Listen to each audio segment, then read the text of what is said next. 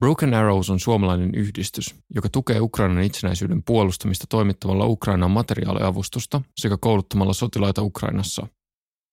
Pääsimme haastattelemaan kahta yhdistyksen jäsentä, jotka kertovat kiehtovasta matkastaan Ukrainaan, sotilaiden kouluttamisesta ja sen haasteista sekä tilanteesta ja asenteista paikan päällä, jotka eivät välttämättä välity Suomeen median kautta. Voit seurata heidän työtään Ukrainassa Instagramin tai TikTokin kautta, josta löydät heidät nimimerkillä Broken Arrows ry.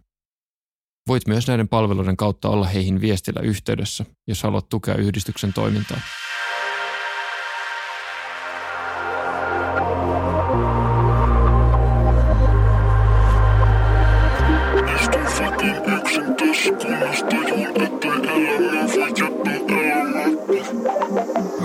tässä on ollut ja miksi olette lähtenyt tähän hommaan mukaan?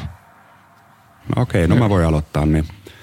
Aa, mä näin Facebookissa, näin semmoisessa ryhmässä ilmoituksen, että etsitään kouluttajia Ukraina ja kiinnostuin ja laitoin vähän meseviestiä sinne ja sitten menin liettualaisen organisaation kautta aluksi. Siellä meitä oli liettualaisia, amerikkalainen ja sitten irlantilainen ja suomalaisia. Sinne mentiin ja oltiin siinä Länsi-Ukrainassa ja siitä sitten lähti. Käytiin vähän pataljoonaan kouluttaa ja me koulutettiin kouluttajia, mikä jatkoi sitä perinnettä ja alkoi kouluttaa sitten muita. Että. Missä vaiheessa tämä oli? Aa, niin kesäkuussa, kesäkuun alussa. Okei. Okay. Oliko muistaakseni kuudes kesäkuuta? Oli vähän logistisia ongelmia siinä matkalla ja mä menin Kaunakseen ja sieltä sitten logistiikka petti, niin mun piti mennä bussilla Varsovaan ja mielenkiintoinen yömatka bussissa, missä ihmiset metelöi ja huutaa ja väsyneenä siinä. Ja Varsovassa sitten bussin vaihtoja sinne ja sitten vähän osaan kyllä Venäjää ja Ukrainaa, mikä auttoi siinä, koska kuljettaja ei osannut tietenkään englantia oikein hirveänä eikä muuta. Ja ainoana NS länsimaalaisena turistina menin sinne ja olihan se ihan jännä kokemus. Onko sulla samanlainen? Ja, mulla oli itse asiassa vähän eri tämä tarina, että tota, mä siis ollaan tuttuja muutenkin, niin kertoi just tästä sen niin kuin tarinasta tai siitä, kun se oli siellä. Ja mä totesin, että, että olisi, olisi varmaan siistiä päästä niin kuin kouluttaa, että se niin kuin kehittää mua ja sitten se niin kuin pääsee tekemään, niin kuin, auttaa ihmisiä. Ja niin kuin mietin, että jos mä niin kuin lähden hänen mukaan. Ja sitten jossain vaiheessa hän laittoi viestiä mulle, että, tota, että hei, että mitäs jos perustettaisiin tämmöinen oma yhdistys, että voidaan niin kuin oma, omissa nimissä vähän niin kuin mennä sinne ja totta kai mä lähdin siihen mukaan sitten. Menit sä kesällä sinne ekaa kertaa? Öö, mä olin nyt ekaa kertaa tammikuussa siellä. Että meidän oli silloin tarkoitus, tarkoitus lähteä tuota kouluttamaan. Me vietiin sinne materiaaliavustusta niin kuin he, yhden farmarin henkilöauton verran. Ja tarkoitus oli mennä kouluttaa, mutta nyt oli toi Venäjän suurhyökkäys niin kuin, vähän niin kuin alkamassa ja ne oli siirtelemässä siellä niin kuin joukkoja, niin ei niin kuin päässyt, päässyt ollenkaan kouluttamaan. Se oli sille vähän harmi. Niin te vaan tiputitte kamat sinne ja takas Suomeen? No me hengailtiin siellä kaikkea tutustuttiin ja verkostoiduttiin siellä. Meillä on nyt hyviä kontakteja, niin kuin luotettavia kontakteja siellä ja päästiin tutustumaan niin kuin to, yhden toisenkin yhdistyksen niin kuin tämmöiseen perustajaan. Saatiin niin kuin hyvät, hyvät niin kuin y- yhteydet sinne. Onko se nyt niin, että olette tavallaan muodostatte kahdestaan tämän, tämän vai onko se sillä, että siinä on muitakin, muitakin kouluttajia tullut mukaan? Joo, me, meillä on siis minä, hän ja sitten me ollaan tässä nyt niin kuin tuttuja, joita me tiedetään, että on niin kuin hyviä kouluttaa tai osaamista, tai sitten jos on ollut halukkuutta, niin ollaan rekrytty. Ja meillä on tällä hetkellä seitsemän ihmistä meidän yhdistyksessä. Mitäs sitten, kun sä menit, lähet, sinne, lähet sä ekaa kertaa kesää sinne sitten? Joo, se oli ihan ensimmäinen kerta, että sinne lähin ja ihan, ihan oli mukavaa ja jännää. No. Olihan se, kun rajan ylitti, niin savu nousi sieltä jostain meitä, että nyt niitä ohjuksia tulee ja no eipä siellä ilmahälytyksiä oli jonkun verran ja mä menin ensin liviin ja mä olin livissä yhden yö, yön aika lähellä rautatieasemaa, mikä oli luultavasti pommituksen kohdesta, oli pommittu aikaisemmin siinä ja sitten siinä alakerrassa oli sattumasi kuuntosalia. kävin siinä vähän treenaamassa ja sitten mietin, että mikä ääni tuolta kuuluu, niin se oli ilmahälytys siellä ja se oli ensimmäinen siellä ja heti meni sille respatytölle sanoa, että hei, air alarm. Se oli, so what? no okei, okay, no eipä tässä sitten mitään. Mietin, että hyvässä suojassa siinä on, jos tulee ohjusta lähelle, kun mä olin kumminkin siellä kellarissa.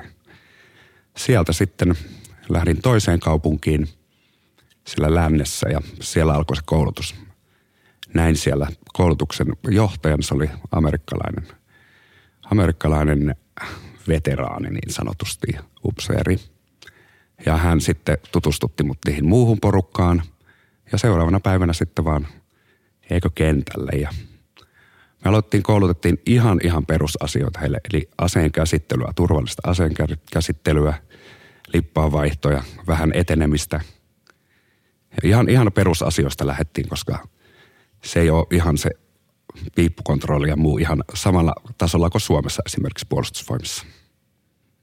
Niistä lähdettiin ihan alkutekijöistä ja seuraavalla keikalla niin sitten oltiin jo syvennetty. Oltiin TRAta siellä ja opetettiin vähän väijytyksiä, miten tehdään ja miinan etsintää ja ansoittamista ja semmoisia. Se mikä, se, niin. mikä näiden tavallaan –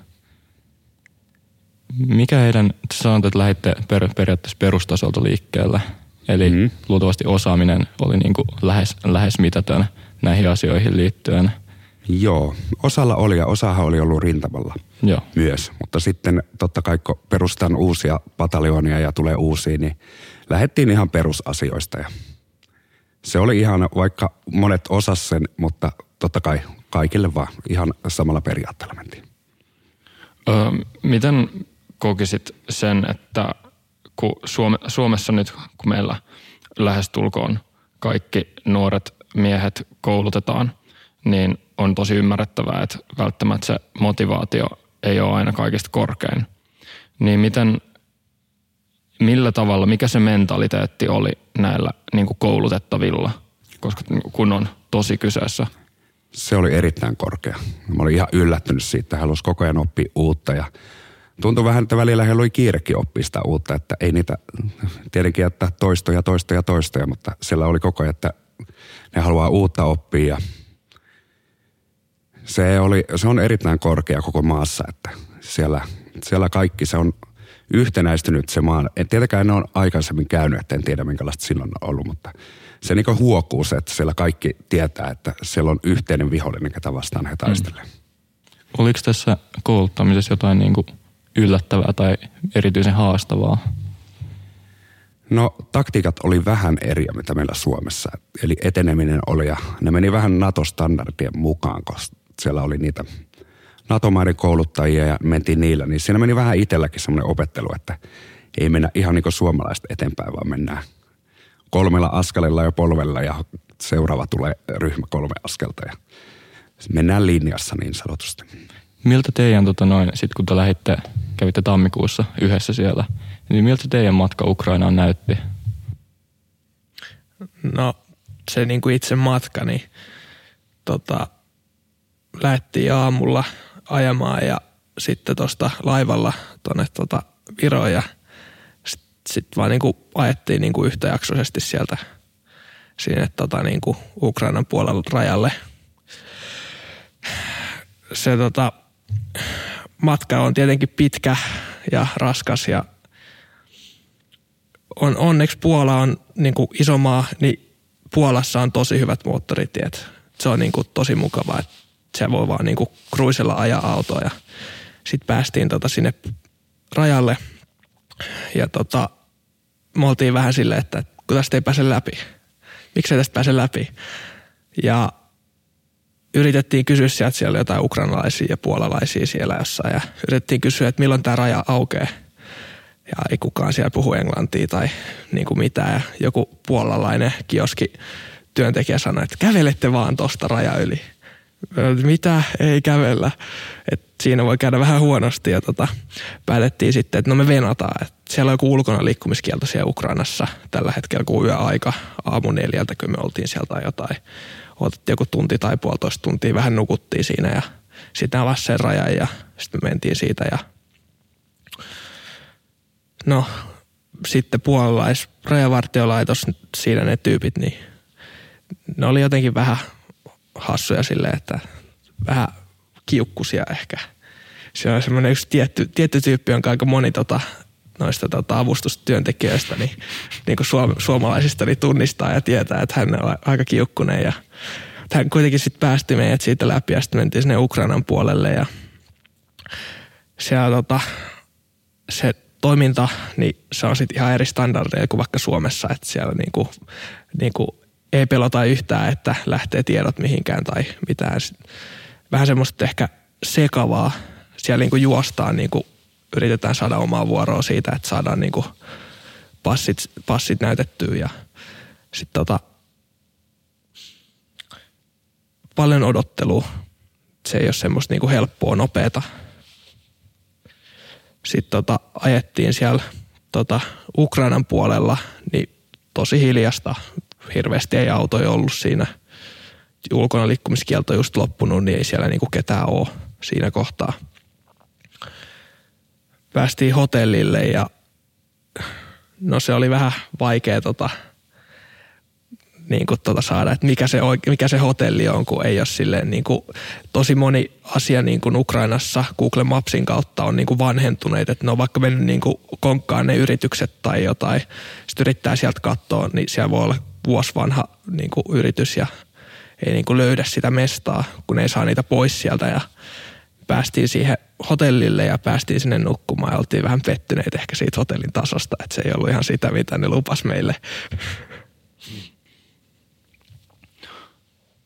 mä, mä törmäsin hiljattain tällaiseen videoon, ei liity mitenkään nyt äh, Ukrainaan, mutta oli tällainen amerikkalainen turisti, joka, jonka harrastus oli se, että kun on tapahtunut joku terroristihyökkäys jossain, niin aina käy sillä, että kaikki mm, vaikka hotellien palvelut ja muut, niin hinta tippuu alas, mutta aina pa- palvelu nousee, koska ei ole ketään käymässä. Niin tuolla aika lailla vastakohtaiselta kuulostaa, että kamala kaos ja ehkä luvataan enemmän kuin mitä, mitä sit saa. Mä oon nähnyt ton sama jutun. se on hyvä juttu, mutta siis tuolla ehkä oli enemmän se, että kun se on tota, Ukrainassa se standardi on niinku ihan eri, että ukrainalaisilla mm. standardeilla toi oli varmaan niinku ihan, ihan ok halppis niinku hotelli. Sitten niinku siellä, siellä niinku rikkaiden standardi on niinku meidän semmoinen niinku köyhien standardi ehkä. Mm. Ja et, se on niin keskiluokkainen ehkä. Niin, että jos, jos täällä vaikka ottaa niin kuin hotellin, niin. se on aina niin kuin puhdas ja sit niin kuin sun ei tarvi miettiä, että onko täällä lakanat vaihdettu tyllä tai että onko tätä niin kuin desinfioitu tätä jotain kahvaa. Täällä nyt yleensä on niin kuin kaikki hoidettu mm. puhtaaksi ja meillä sitten se oli vähän semmoinen, että sitä ei ehkä oltu puhistettu niin hyvin kuin me oltaisiin toivottu ja – sitten tota, me todettiin pari yön jälkeen, että me kyllä vaihdetaan tämä hotelli. Että tota, me ei kyllä jäädä tänne enää. Miten siinä vaiheessa, kun te sitten ylitte Ukrainan rajan, niin muuttuiko teidän tunnelma siellä autossa millään tavalla? Tai tuliko se niin kuin tavallaan, voisi kuvitella, tuossa aika mielenkiintoinen tunnelma sen koko matkan, mutta sitten kun tavallaan pääsee sinne, pääsee sinne oikeasti sinne alueelle, missä on vaikka mahdollista, että jos käy huono tuuri, niin on joku ilmaisku tai tällainen. Mutta vaikuttiko se millään tavalla teidän mielialaan tai – tunnelmaa? No mä voin kertoa, että mulla ei oikeastaan, kun mä olin ollut siellä aikaisemmin, mm. niin, niin ei, ei, koska mä veikkaan, että isompi riski on kuolla liikenneonnettomuudessa siellä kuin se, että se tulee se ohjus sinne päälle. Niitä tulee aika harvakselta, jos ne iskee, niin ne iskee just sähkölaitoksiin, veden tuotantoon ja muuhun, niin, niin ei, ei oikeastaan. Ja onhan se tietenkin jännää, kun sinne menee. Kyllä siinä tulee semmoinen tietty tunne, kun sä meet sen raja yli, että hei nyt ollaan täällä. Täällä ja sitten me oltiin koko yö kumminkin ajatus sieltä, niin me aika väsyneitä oltiin, että ei hirveän ollut, kun ajatus oli varma, että päästään nopeasti nukkumaan. Ja hotelli oli, oli siinä yksi hyvä juttu, että sillä oli seinässä reikä, että pysyi limppari kylmänä, kun sieltä tuli kylmää, kylmää sisään. Ja kylpyhuoneessa mietin, että on se varmaan pestu, mutta siellä oli, se oli niin märkä, mutta siellä oli kosteusprosentti niin iso, että ja katto oli musta homeesta tietenkin. Että. Niin kuin voi olettaa. Niin oli ja siellä oli myös, että tuommoinen hotelli, hotelliaplikaatio kertoi, että siellä puhutaan englantia, mutta eipä se mennytkään. Sitten oltiin Google-kääntäjän varassa ja Saatiin kyllä. Se oli positiivista, että päästiin sinne ennen check-inia päästiin sinne sisään, että päästiin nukkumaan. Että siitä pisteet kyllä sille hotellille voin antaa. Tämä on hyvä, hyvä tietää, että kun suunnittelee tulevaisuuden matkoja tässä nyt lähiaikoina. Entäs tota noin, Tuo aika hauskaa, aika hauskaa miten tota noin, me päädyttiin, päädyttiin puhumaan hotelleista. Meillä, kun me lähdettiin ehkä viikko, viikko sen ensimmäisen niin sodan alkamisen jälkeen tekemään meidän dokumenttia Georgiaan, niin mekin aluksi oltiin, me oltiin vuokrattu sieltä sellainen NS Halpis, ihan, tai niin ihan ok hinta, niin kuin Airbnb. Ja sitten kun me päästiin sinne joskus aamuyöstä, niin mekin ensimmäisenä tämmöisenä vähän liian, liian siistiä ja kuutulusikko suussa syntyneenä suomalaisena oli sillä, että eihän täällä voi asua. Ja tässä on ikkuna, ikkuna on vaan yhden kerran lasitettu, niin kuuluu, kuuluu kaikki äänet sisällä ja siinä ikkunan ulkopuolella joku tyyppi juo itsensä känniä autossa ja sitten lähtee siitä sen jälkeen ajelemaan. Niin me joskus seitsemältä kahdeksalta aamulla, kun ensimmäinen aamu valkeni, niin kerättiin meidän kimpsusta kampsut ja käveltiin häntä koipien välissä lähimpään semmoiseen oikeaan vähän hotelli hotelliin. Että. Jep, tähän ehkä liittyy myöskin se tota, me oltiin meinattu ryöstää heti, kun me tultiin siihen tota, lento, lentoasemalle. Niin, niin oltiin hieman jär, järkyttyneitä sit siitä. Tota. Käveltiin sinne joinkin ihan tyhmän, tyhmän vaihtolennon jälkeen ulos siitä lento, lentokentältä ja siinä parkkipaikalla joku taksikuski sanoi, että tulkaa tänne tänne, mulla auto. Ja otti, otti suunnilleen, kun meillä oli ehkä niinku, mitä, kaksi tuntia unta alla. Me, me ei toimittu meidän – edes normaalilla tasolla ja sitten se otti meidän niinku kamat ja lähti viemään niitä sinne, niin me oltiin silleen, että kai nyt kuuluu seurata, kun otti meidän kamat ja hyvä palvelu. Vei meidät sitä lentokentän parkkipaikan, lentokentän parkkipaikan yli. Sitten käveltiin semmoista rinnettä siellä lentokentän parkkipaikalla. Laittoi ne kamat sellaiseen autoon, sanoi, että menkää istumaan tuohon autoon. Ja sitten itse käveli pois semmoiseen autoon parkkihalliin. Sitten me istuttiin siinä, mä silleen, että ei vitko, tässä on nyt jotain outoa. Kerättiin meidän kimstokamsut ja lähdettiin, lähdettiin en mä tiedä, ei, ei ehkä traumatisoituneena, mutta silleen ärsyttyneenä omasta tyhmyydestämme ja erittäin häpeissä me käveltiin sinne tota noin takaisin, takaisin taksionoon. Sitten sieltä tota, silmäkulmasta näki, kun se tuli pari kaverin kanssa sieltä. Arkeolista. niin, tota, joo. Olisi voinut tulla vähän erilainen, erilainen matka. Jep, mutta ei totta kai koskaan kellekään kerrottu.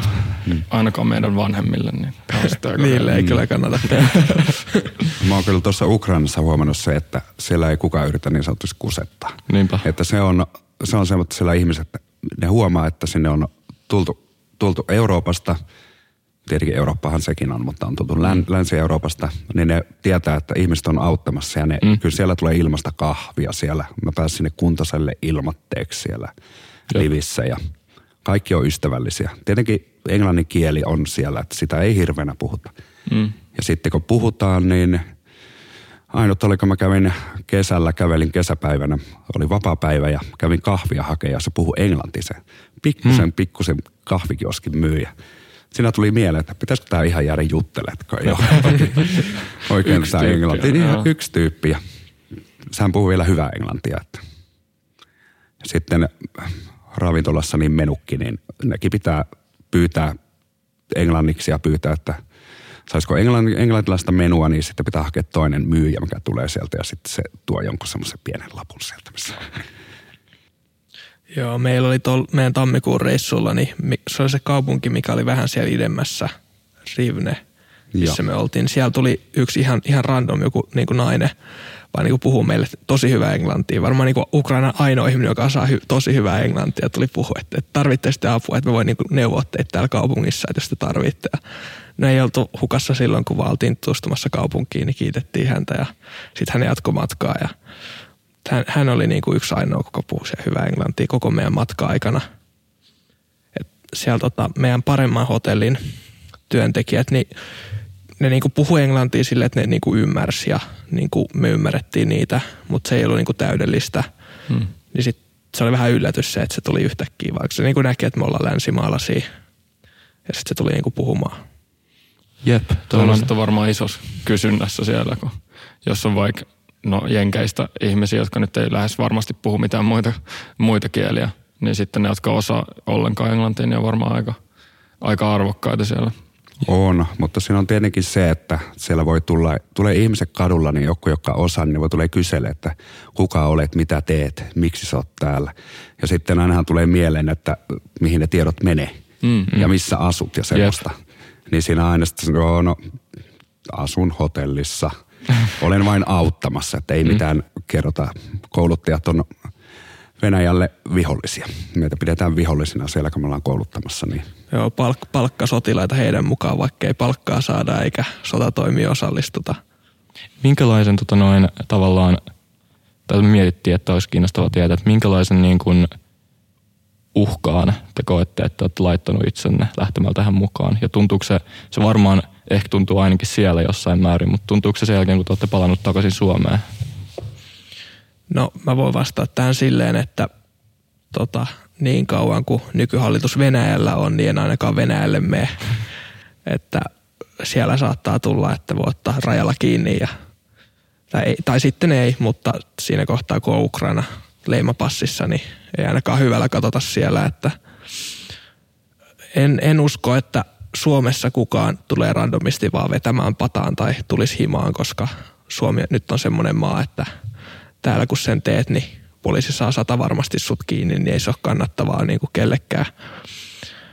Mutta tota. Oho, katsotaanpas.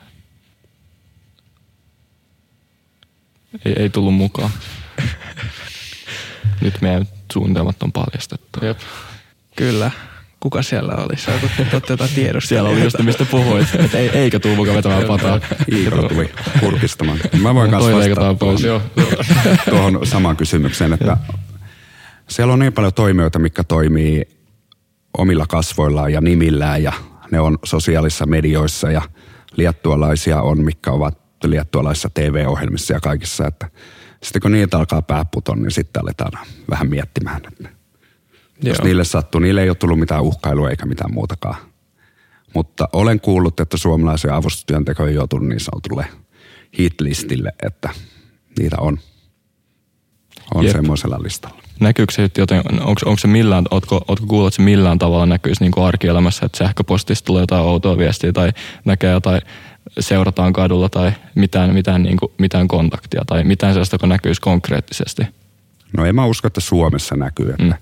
Kyllä mä tiedän, että ohjaaja on seurattu Ukrainassa, että siellä on, on niitä seurattu ja tietenkin se on ilmattu Ukrainan tiedustelupalvelu, mikä kävi ottamaan niin kiinni ne seuraajat, että niillä oli ollut jotain kytköksiä huumemaailmaan ja ynnä muuhun rikollismaailmaan, että he olivat siellä teke, tehnyt sitä seurantaa, että varmaan vähän isomman valtion nimiin. Että. Suomessa, niin kun me käydään varusmiespalveluksessa, niin aika tarkasti painotetaan sitä, että kuinka tärkeää on esimerkiksi, kun, kun mennään harjoituksiin, niin ei ole puhelimia mukana ja ketään ei aina välttämättä täyty.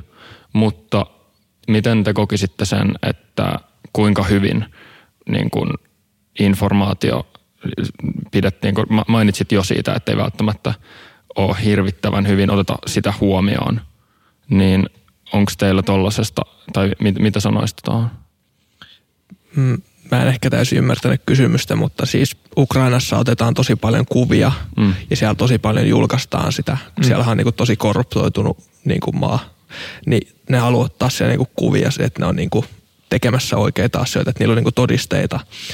Niin meistäkin tota, otettiin paljon siellä kuvia sille, että meidän naamat ja tämmöiset näkyy ja julkaistiinkin siellä tota, niiden jossain virallisilla sivuilla ja sitten niin myöhemmin seuraaviin postauksiin me vasta päästiin sanoa, että hei, että tota, et, et, niin pluratkaa meidän naamat. Että siellä niin kuin siellä niin kuin tosi paljon tietoa, mitkä ei ehkä kannattaisi niin kuin julkaista, niin siellä julkaistaan niitä. Senhän näkee myös noista kaikista virallisista videoista, missä siellä näkyy, niin kuin, kun joukot tekee jotain jossain paikassa, mm. niin kun ne julkaisee ne niin kuin meille niin kuin länsimaalla sille, että hei täällä tapahtuu tämmöistä, niin samaan aikaan ne julkaisee sen niin kuin tonne Venäjälle, että hei täällä tapahtuu tämmöistä. Ja toki, toki ne on nyt ymmärtänyt sen, että, että odottaa vaikka muutaman viikon tai mm. kuukauden ennen kuin ne julkaisee ne, mutta kuitenkin julkaisee jonkun verran tärkeitä juttuja siellä, mitä ei ehkä kannata julkaista. Et Suomella onneksi ei ole tapana julkaista niitä kaikista tärkeimpiä asioita. Että Jep, koska se, mitä me ollaan kanssa tosi paljon nähty sellaisia videoita, mitkä vaikuttaa siltä, että on vaikka kaksi tai kolme sotilasta on jossain ja niillä on, niillä on kessi tai joku muu sinko siinä ja ampuu sillä, ampuu sillä jotain tankkeja ja sitten se osuu ja sitten ne huutaa siinä ja ne vaikuttaa sellaiselta niin kuin, mitä, mitä niin kuin meemeilyllä kuvattaisiin jossain meidän intissä. Ja niin kuin ihan saman tason tuotanto, että onko se niin kuin tyypillistä, että siellä on puhelimet mukana ja eikö se ole jonkinnäköinen riski kuitenkin. Esimerkiksi mä oon kuullut, että on ollut jotain uutisia siitä, että esimerkiksi etenkin venäläisiä joukkoja on paikannettu niin kuin puhelinsignaaleja, että jossain näkyy, että on ryhmittyvä puhelinsignaaleja vaikka jossain metsässä ja tällä. Joo, se on, tota, se on ongelma ja, ja suomalaiset avustustyöntekijät, kun ne menee itään, ne vaihtaa ukrainalaisen liittymän, mm. koska pystytään katsomaan ulkomaalaiset liittymät ja Venäjä pystyy peilaamaan niitä. Ja niin kun sodan alkuvaiheessa niin Livin lähelle tuli sotilastukikohtaan isku, koska siellä oli hirveänä ulkomaalaisia liittymiä ja kaikki postaili kuvia siitä. Ja sinnehän tuli aika iso isku ja kuoliko siellä, ei tiedetä tarkkaa määrää, mutta 50-300 ihmistä kuoli siinä iskussa sinne, sinne tukikohtaan. Että se, on, se on iso riski, riski olla vaikka eurooppalaisella liittymällä, että se prepaid ei paljon maksa, että käy SIM-kortin vaihtaa siihen, niin jos menee sinne, missä me ei olla vielä käyty, mutta en tiedä, jos tulevaisuudessa mennään joskus vielä sinne oliko tämä osa, ö, oliko tämä osa koulutusta sitten myöskin näillä tota, siellä sotilaille? Ei, ei ollut, että käytiin vaan ihan perussotilaallisia koulutuksia. Ei ollut mitään tuommoista, että miten käytännön asioita, mitä kannattaisi mm. tehdä. Että mm. Luulen, että siellä upseeri pitäisi pitää huolta, mutta ihan siellä hirveänä ole kenttää siellä ihan Joo. edessä. Että tietenkin Starlinkit, jos on käytössä, niin ne – Pääsittekö te itse mihinkään kosketukseen Starlinkeen kanssa? Me taidettiin Ei, nähdä joku nähtiin, yksi semmoinen joo. paketti, joka oli menossa ainakin ehkä itään. Nähtiin se siellä jossain nurkassa ja sitten ne naureskeli siinä, että meillä on tämmöinen hieno ja lähtee kohta tonne tai jotain. Ne on niinku, ne on niinku jonkin il, ilmaskin jonkun yrityksen tarjoama tämmöinen wifi, joka toimii siellä niinku keskeisilläkin alueilla, jossa ei ole muuta verkkoa. Kyllä, ja Joo. siinä on se kuuka- kuukausimaksu täytyy maksaa siitä sitten, että oliko muistaakseni, oliko se jotain sadan euron luokkaa suunnilleen kuukaudessa se. Joo. Jos mä oon ymmärtänyt oikein, niin Elon Musk lähettää ne niin kuin laitteistot sinne ilmoitteeksi. No. Mutta siitä, niin siitä netin käytöstä pitää maksaa. Ja sitten kun se toimii just satelliitin avulla, niin sitten se, se on vaikeampi niin kuin just peilata ja sitä ei voi oikein niin kuin häiritä, kun se on satelliittiyhteydellä.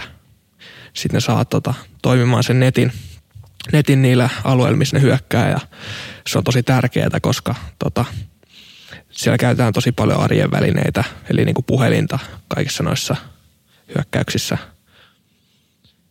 Mä haluaisin, mä haluaisin palata vielä siihen, puhuttiin, puhuttiin vähän siitä, sä, sä sanoit itse, että kun sinne menee ja siellä huomataan, että länsimaalaisiin siellä ei siellä yritä kusettaa ketään. Ja sitten yksi juttu, mitä me luettiin ainakin oli, olisiko ollut neljä päivää sodan, jäl- sodan alkamisen jälkeen jo Ukrainan valtio päätti, että kaikki, tai no ei kaikki, mutta ainakin osa, osa tällaisista vangeista, joilla on jotain taistelukokemusta, niin voitaisiin vapauttaa auttamaan niissä taisteluissa. Niin, joten, joten tekin olette varmaan siellä tietämättä ne tai tietäen, niin ollut, ollut yhteyksissä tämmöisten henkilöiden kanssa, mutta onko se, näkyykö se mitenkään siellä ja se on aika hauska yhtälö, että siellä on tavallaan päästy paljon vankeja, on taistelukokemusta vapaaksi ja sitten myöskin jaetaan aika, aika avoimin käsi ymmärtääkseni aseita ihmisille, mutta sitten kuitenkaan rikollisuus ei ole juurikaan noussut. Mä, niin. Mä ehkä pystyn vastaan tähän silleen, että tota, Ukrainassa asekulttuurihan on alun perinkin ennen sotaakin ollut ihan niin kuin eri, eri kuin, niin kuin länsimaissa ehkä. Että siellä aseita on nyt ollut aika monella muutenkin. Ja ukrainalainen niin kuin kulttuurihan muutenkin on ollut semmoinen, että niin kuin, vaikka se on tosi korruptoitunut, niin siellä niin kuin ei mitään aserikollisuutta kovin paljon ole ollut niin kuin ainakaan semmoista randomi, että jos on, niin se on jotain järjestäytyneempää. Ja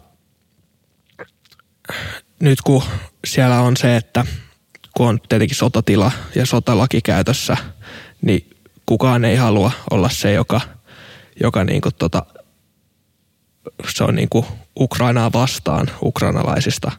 Et ne mieluummin on niin kuin Venäjää vastaan ja vaikka just on joku rikollinen tai joku niin mieluummin sitten on Venäjä vastaan ja sitten niin kuin vähän, voi aloittaa vähän niin kuin puhtaalta pöydältä ehkä. Että on, niin kuin, on niin kuin sankari sen sijaan, että on se rikollinen. Sitten sanoitte, että tapasitte myös ihmisiä, jotka niin kuin, on tullut takaisin jo rintamalta kouluttautumaan varmaan enemmän tai alusta alkaen, mutta erosko niiden suhtautuminen jotenkin nyt näiden tämmöisten suhtautumisesta, jotka ei ollut koskaan vielä siellä rintamalla käynyt ja se oli vasta edessä? No ei oikeastaan koulutusasioissa, niin ne kertoo hyviä kokemuksia niistä, niistä, että mitä oli ollut ja esimerkiksi venäläisen panssareista ja niistä. Ja tietenkin siinä oli sitä, että ne jättää sitä kalustoa ja lähtee, lähtee perääntymään ja niille jää kaikki romut ja roinat sinne. Ja, että ei, se oli oikeastaan semmoista hyvää info meille myös. Että mitä tarkkaan pojan kannattaa ampua tankista. Amput optiikan, niin se tankki menee sokeiksi ja kun tankki menee sokeiksi, niin ne jättää sen tankin ja lähtee. Kouluttautumisesta vielä sellainen kysymys, että äh, kun puhuit siitä, että mennään pitkälti NATO-standardeilla, niin kuinka tavallaan äh, organisoitua ja kuinka, kuinka yhtenäistä se kouluttaminen on vai onko se sellainen – tavallaan kaos ja koitetaan vaan niin kuin, aina aina on yli, ylitöitä ja ei, ei tiedä kuka kouluttaa ketä ja niin edespäin. Vai miten se niin kuin käytännössä on mennyt? No meillä oli aika organisoitu se porukka ja johto tiesi mitä tehdä ja se meni erittäin hyvin. Mun mielestä se oli, kun se oli niin motivoitunut porukka. Tietenkin Jokko oli vähän, että ne tykkäs nukkua myöhemmin ja tuli vähän myöhässä, mutta sehän on ihan luonnollista siellä päin. Siellä se aikaraja ei ole niin kuin Suomessa, että ollaan kello 14, niin tullaan kello 13, 14, 15, 16. Se voi olla se aikaraja on, niin kuin tiedetään, että noissa muissa maissa on vähän erilaista. Sen, siellä on toi johtosysteemi on vähän erilainen, että siellä ei sotilaalla on niin paljon päätäntävaltaa kuin Suomessa. Eli jos ollaan vaikka TRAta, niin siellä pitää koko ajan kertoa niille, mitä tehdään. Et, ja me yritettiin totta kai kertoa, että partiot kommunikoi keskenään ja te teette tämän homman. Että ei me voida koko ajan tässä olla, eikä niillä voi koko ajan olla. Jos se upseeri kaatuu ensin, niin ei se voi pysähtyä se toiminta, vaan sen täytyy jatkuu. Niin si, siinä oli opettelemista siinä kommunikaatiossa. Ja me vedettiin sitten yksi päivä sitä, että opeteltiin sitä, että miten pystytään kommunikoimaan partio keskenään. Että ei tarvitse aina olla välikäsi siinä – vaan ne pystyy tekemään sen. Ihan niin kuin suomalaisessa systeemissä. Kuinka pitkä tämä koulutusjakso oli sitten? Ää, tai kaveri... ehkä teillä kouluttajina, niin. vaan sitten näillä koulutettavilla. Niin ennen kuin lähtee rintamalla. Niin. No se riippuu vähän. Että se voi olla pari viikkoa, neljä viikkoa. Se riippuu vähän siitä. Mä tulin itse, mä hyppäsin, oli jo viikko koulutettu ja mä hyppäsin semmoiseen vähän niin kuin valmiiseen sapluunaan sitten siihen että siellä oli aika hyvin siinä toisella kerralla.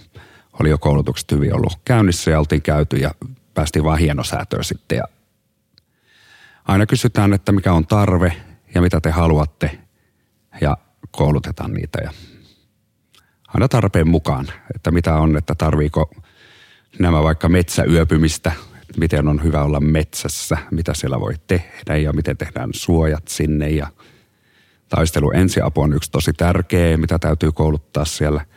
Ja se on juuri semmoinen, että ei haittaa vaikka olet käynyt pari kurssia, kun se on jatkuvaa koulutusta. Ja se on mun mielestä aika tärkeässä osassa juuri siellä se taistelu ensiapu. Siellä tulee niin paljon haavoittuneita ja se on ihan hyvä tietää, miten toimia tilanteessa. Miten tota noin, meillä oli tuossa tämän tavallaan sodan alkamisen jälkeen meidän Suomen, Suomen YouTubessa alkoi, lähti, lähti tavallaan uuteen nousuun semmoinen, mä en muista, oliko se joku entinen tiedusteluupseeri, mutta hänen, on se, hänen tällainen oppitunti, joka keskittyi pitkälti siihen, että millä tavalla, tavallaan, millä tavallaan venäläisten ajattelu eroaa meidän ajattelusta, miten se ohjaa heidän tekemistään ja heidän tavallaan tavoitteitaan, esimerkiksi tässä sodassa. Mutta huomasitteko te, että tavallaan niin kuin ukrainalaisten, ukrainalaisten taistelijoiden niiden kansainvälisten vapaaehtoisten ajattelutapa eroaisi jollain merkittävällä tavalla meidän suomalaiset tavasta ajatella asioita. Mm. Eli tarkoitatko ulkomaalaisia kouluttajia vai? Tai, tai ihan vaan niin kuin ukrainalaisia, että mikä tavalla ehkä siinä yleisessä tavassa, millä käyttäytytään, oli yllättävintä ja tavallaan entä sellainen kulttuurisokki? Mun mielestä tota, ukrainalaiset, niin kuin se kulttuuri ainakin tällä hetkellä on hyvin samanlainen, mitä Suomessa on niin kuin, niin kuin suomalainen kulttuuri. Et nykyään suomalainen kulttuuri on vähän ollut silleen, lähdetään niin kuin globalisoitumaan ja muuta, mutta se niin kuin perussuomalainen kulttuuri, niin ei poliittinen puolue perussuomalainen, mutta siis suomalainen kulttuuri, niin se on tosi samanlaista. Että siellä on niin kuin tosi kunnioittavia on ihmiset ja ne on tota, tosi avuliaita ja niin kuin haluaa auttaa. Ja tota, niin kuin siellä puhutaan tosi paljon talvisodasta, niin kuin Suomen ja Venäjän välisestä niin kuin sodasta. Et niin kuin siellä siellä niin kuin siterataan sitä tosi paljon ja kunnioittaa suomalaisia sen takia, koska me ollaan joskus oltu Venäjää vastaan samassa tilanteessa, missä ne on nyt. Tuntuuko teistä, että te saitte kanssa niin kuin enemmän respektiä niiltä sen takia? Kyllä musta, mä en ole toki ollut hirveästi niiden muiden ihmisten, niin kuin muumaalaisten kanssa siellä, mutta niin kuin kyllä ne niin kuin suomalaisia kunnioittaa siellä tosi paljon, koska meidän niin kuin perus niin kuin varusmiesten osaaminen on jo niin kuin maailmanlaajuisesti niin kuin tosi korkealla. Niin kuin jos me niin kuin ollaan jopa parempia kuin monet palkka-armeijat, meidän perusvarusmiehet. Sitten me mennään sinne, missä käy, niin kuin, jos ei ole ulkomaalaiset ollut kouluttamassa, niin siellä on ne vanhat Neuvostoliiton standardit niin kuin sotimisessa, niin on se niin kuin tosi korkealla se taso. Haluaa oppia tietenkin meiltä silloin. Niin tosi korkealla taso meillä verrattuna sitten näihin neuvostostandardeihin. Niin, niin kyllä. Ehkä tavallaan, me ollaan nyt puhuttu jonkin verran tavallaan Ukrainasta, mutta kun te nyt olette kuitenkin käynyt siellä ja päässeet tutustumaan näihin ihmisiin ja ymmär, niin kuin tavallaan ymmärtämään sitä heidän ajatteluaan, niin, ja myöskin se tilannetta varmaan paremmin kuin tällainen normisuomalainen, joka sitä median avulla seuraa. Niin mikä, mikä onko jotain sellaista asiaa, jota teidän mielestä me, mistä me saadaan liian, liian väritetty tai liian jotenkin epäselvä tai virheellinen kuva, kun me seurataan tätä tilannetta pelkästään meidän median, median avulla? Tota, ainakin kun puhuu omille niin tutuille, niin aika monella on semmoinen käsitys, että siellä niin kuin räjähtelee joka paikassa ja koko ajan pommit tippuu ja lentää todellisuudessahan se nyt ei ole ihan semmoista, varsinkaan Länsi-Ukrainassa. Niin kuin tuossa aikaisemmin mainittiin, niin todennäköisyydet kuolla liikenneonnettomuudessa on suuremmat kuin, että pommi tippuu päälle. Ainakin Länsi-Ukrainassa ei siellä niin kuin, vaikka niin kuin sanotaan esimerkiksi, että Venäjällä ei ole kykyä tai on kykyä tehdä vaikka mitä, niin todellisuus on kuitenkin se, että niillä ei ole kykyä räjäyttää koko Ukrainaa kerralla kasaa. Että se on niin kuin pääasiassa ne niin kuin sähkö ja muu infrastruktuuri, jota ne niin kuin pommittaa. Ja niin kuin sitäkään ei niin kuin joka päivä pystytä pommittaa. Et sit jos jotain niin kuin pommitetaan vaikka joka päivä, niin se on sitten se, niin kuin se rintama. Et monella on ehkä se käsitys, että siellä niin kuin tosi vaarallista kaikkialla. Se ei kuitenkaan ihan mene niinkään.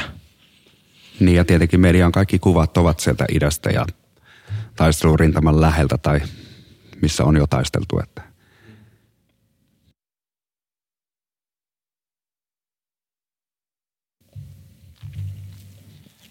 Miten sitten tavallaan pitää miettiä, että miten tällaisen kysymyksen kysyy hienovaraisesti. Mutta tuntuuko jotenkin, että siellä varmasti nyt, siellä on paljon ihmisiä, joiden tuttuja on haavoittunut tai kuollut tässä tilanteessa, etenkin näitä nyt, jotka on sieltä rintamalta tullut takaisin kouluttautumaan lisää, niin Miltä, miten, tuntuuko tai näkyykö se jollain tavalla siellä keskustelussa ja olemisessa, että tavallaan kuolema, kuolema on nyt lähempänä kuin se esimerkiksi on täällä Suomessa? No mun mielestä ei. Se näkee siinä, että hautajassa saattueita tulee ja niitä tulee. Siellä on sitten ihmisillä tapa, sotilaat ovat tien varressa rivissä ja ne polvistuu siinä, kun se saattue tulee siitä. Ja ihmiset pysähtyy kaikki ja ottaa laki päästä ja sitä kunnioitetaan sitä ja niissä on aina poliisiauto edellä ja sitten tulee Ukrainan lippuun kääritty, kääritty auto, mikä tulee sieltä sitten se arkun kanssa. Se näkyy siinä, että sitä ei oikeastaan, tietenkään en ole hirveänä paikallisten kanssa jutellut, koska toi kielitaito on yksi pieni muuri siinä välissä, mutta ei sitä niin ei sitä ajatella, koska se, eihän sille mitään voi, sitä vaan on ja sitä sattuu ja – kirkoissa on tietenkin kuvat kuolleista, että laitetaan oman kaupungin kuolleet kuvat siihen, että siellä on kuolleiden kuvia. jos jossain, jossain niin kuin näkyy toi niin kuin ne, vähän niin kuin se sodan kauheus, että miten se on muuttanut ihmisiin. Siellä on aika rankka se huumorintaju. Että eihän niin kuin tuommoista niin kuin pärjää jollain perushuumorintajulla. Siellä on aika rankka se, mitä kaikkea ne heittää läppää siellä. Vähän, vähän samanlaista kuin Intissä on ehkä ollut. Siitä vielä välillä rankempaa.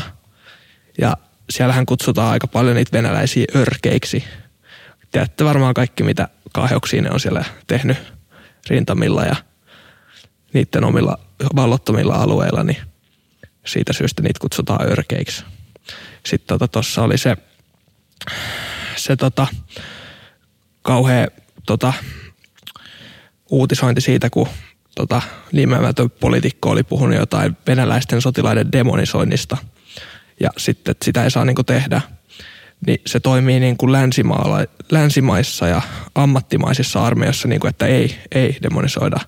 Mutta sitten kun on ihmisiä, jotka ei ole ammattilaisia, ne ei niin kuin, ne nä, jos ne näkee jonkun ihmisenä ja ne ei niin kuin halua tappaa toista, niin onko se sitten helpompi, että tappaa sen, joka on demonisoitu, vai tappaa sen, joka on hänen silmissä vaan ihminen ja niin kuin mahdollisesti vanha toveri, koska se on vanha neuvostoliittomaa mm. kuitenkin.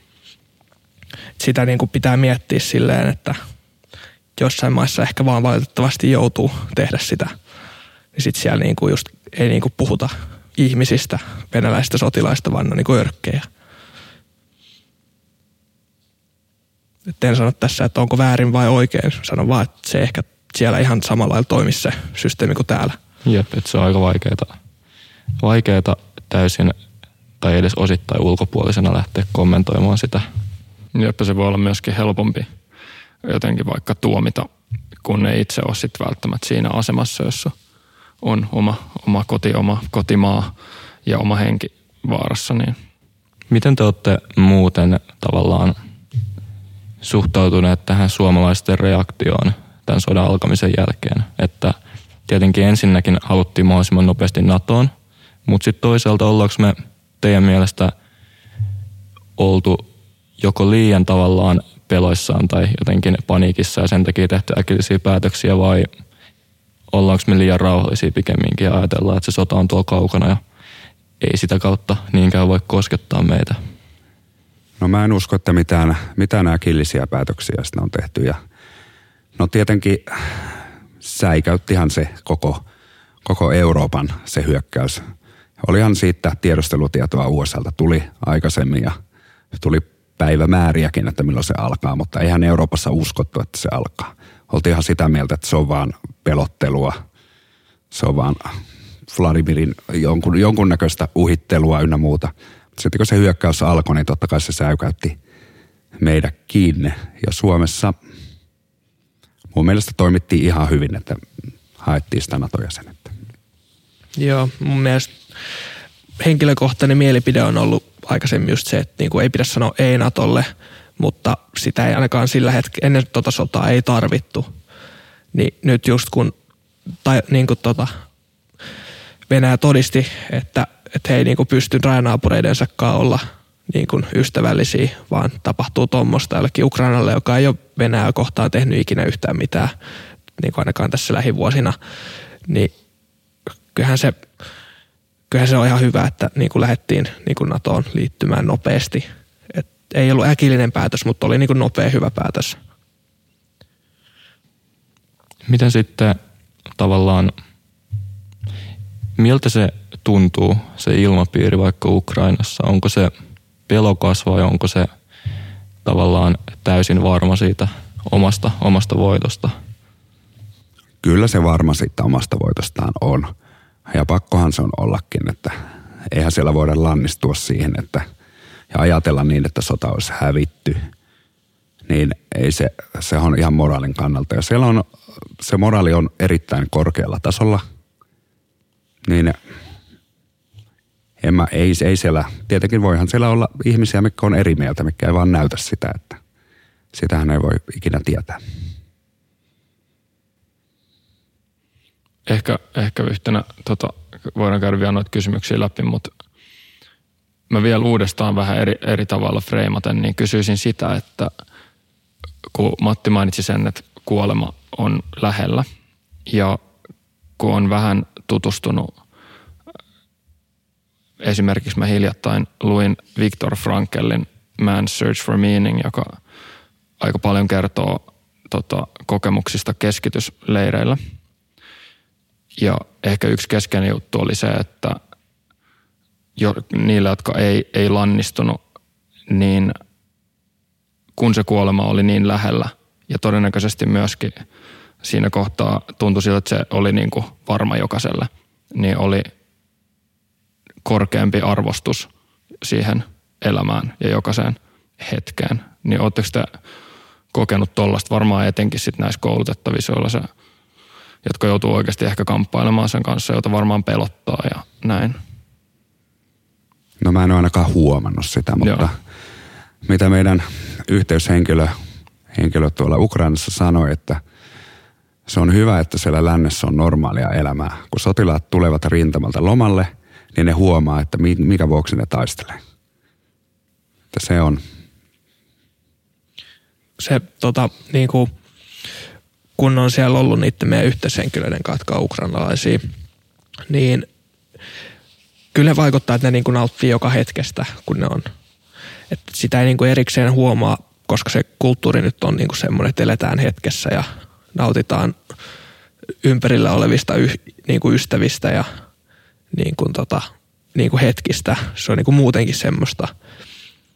Mutta niin kyllä, siellä, niin kuin, kyllä jengi niin kuin nauttii siitä, että ne on niin kuin edelleen elossa ja pääsee, pääsee, pääsee olemaan osa yhteiskuntaa.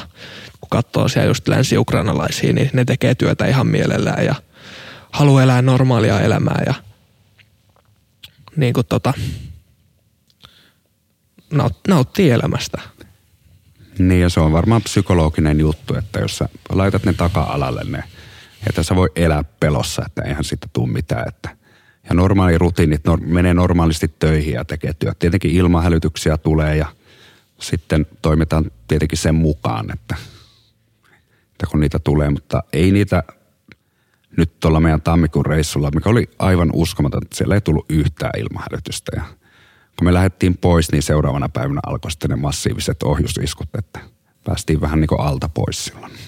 Joo, ekat, ekat ilmahälytykset tuli kaksi tuntia sen jälkeen, kun me yritettiin raja. Miten sitten, sä varmaan ekalla kerralla, kun sä menit sinne, niin bussissa et vienyt hirveästi materiaaliapua mukana, mutta kun te nyt menitte, niin mikä se tavallaan materiaaliapu on, mitä siellä taivata tai tarvitaan tai kaivataan tällä hetkellä? Ensiaputarvikkeet on aina. Me vietiin tosi paljon sitä, ne oli tosi kiitollisia ja sitten me vietiin yksi drone, joka on niiden niin kuin, se on niin kuin elintärkeä niille, mm. se, niin kuin, että siellä on niin kuin droneja, koska ne droneet, niiden elinikä on tosi lyhyt. Että ne saat, siellä sanottiin meille, että kahdesta kolmeen lentoa saattaa olla niiden elinikä. Se on niin kuin tosi vähän ja niitä niin kuin tuhoutuu siellä koko ajan. Ja nykysodan käynnissä Ukrainassa nyt on todettu se, että dronet on niin kuin tosi tärkeä niin kuin osa sitä. Sillä saadaan hyvää tiedustelutietoa, hyvää niin kuin, niin kuin tulenohjausta ja niin kuin muutenkin tämmöistä hyökkäyksen niin kuin, niin kuin, niin kuin tosi tärkeitä. Niin mitä enemmän sinne saadaan niin kuin droneja ja niin kuin sit muita tämmöisiä niin kuin, niin kuin vuoden ajan vaatimia erikseen, jotain vaikka talvivaatteita talvella, niin ne on niin tärkeitä. Siellä oli tota, silloin kun me oltiin siellä tammikuussa, niin Bahmutissa oli ollut, olisiko siellä ollut silloin joku plus neljä astetta lämmintä, ja sitten jossain kuudessa tunnissa oli yhtäkkiä tullut miinus 20 astetta. Niin kuin tosi nopeasti oli vaan niin kuin jääkylmä tullut, niin siellä oli tullut tosi paljon kaikkia paleltumia. Niin sitten siellä oli just tota, taisi meidän avustuksista lähteä niin kuin väliasuja ja jotain tommosia sinne vahmuttiin päin. Tota, niin kuin sotatarvikkeista, niin ensiavukamat ja ne nyt on niin kuin siviilihommeleihinkin ja noin dronet ja nimenomaan niin kuin, onko se Mavic kolmosia, niin kuin, koska ne on niin kuin, niitä pystyy käyttämään, sit, niin voi pudottaa myös niitä pommeja, kun siinä on tarpeeksi sitä tehoa. Ja sitten tota, sit talvella niin just niitä niinku laadukkaita, puhtaita, ehjiä talvivaatteita.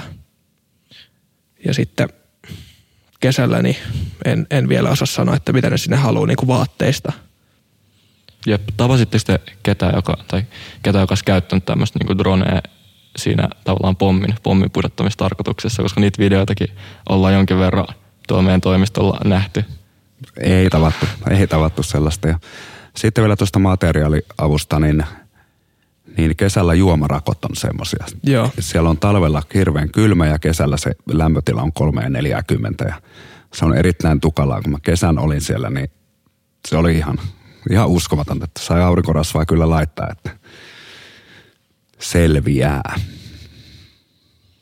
Joo, noin, tota, noi, ne dronethan ei ole mikään niin kuin yleensä niin kuin perusjoukot käyttää, vaan noista tai vähän erikoisempia tai jotain vaikka tiedustelu tai jotain muita, niin ne kyllä osaa hommansa.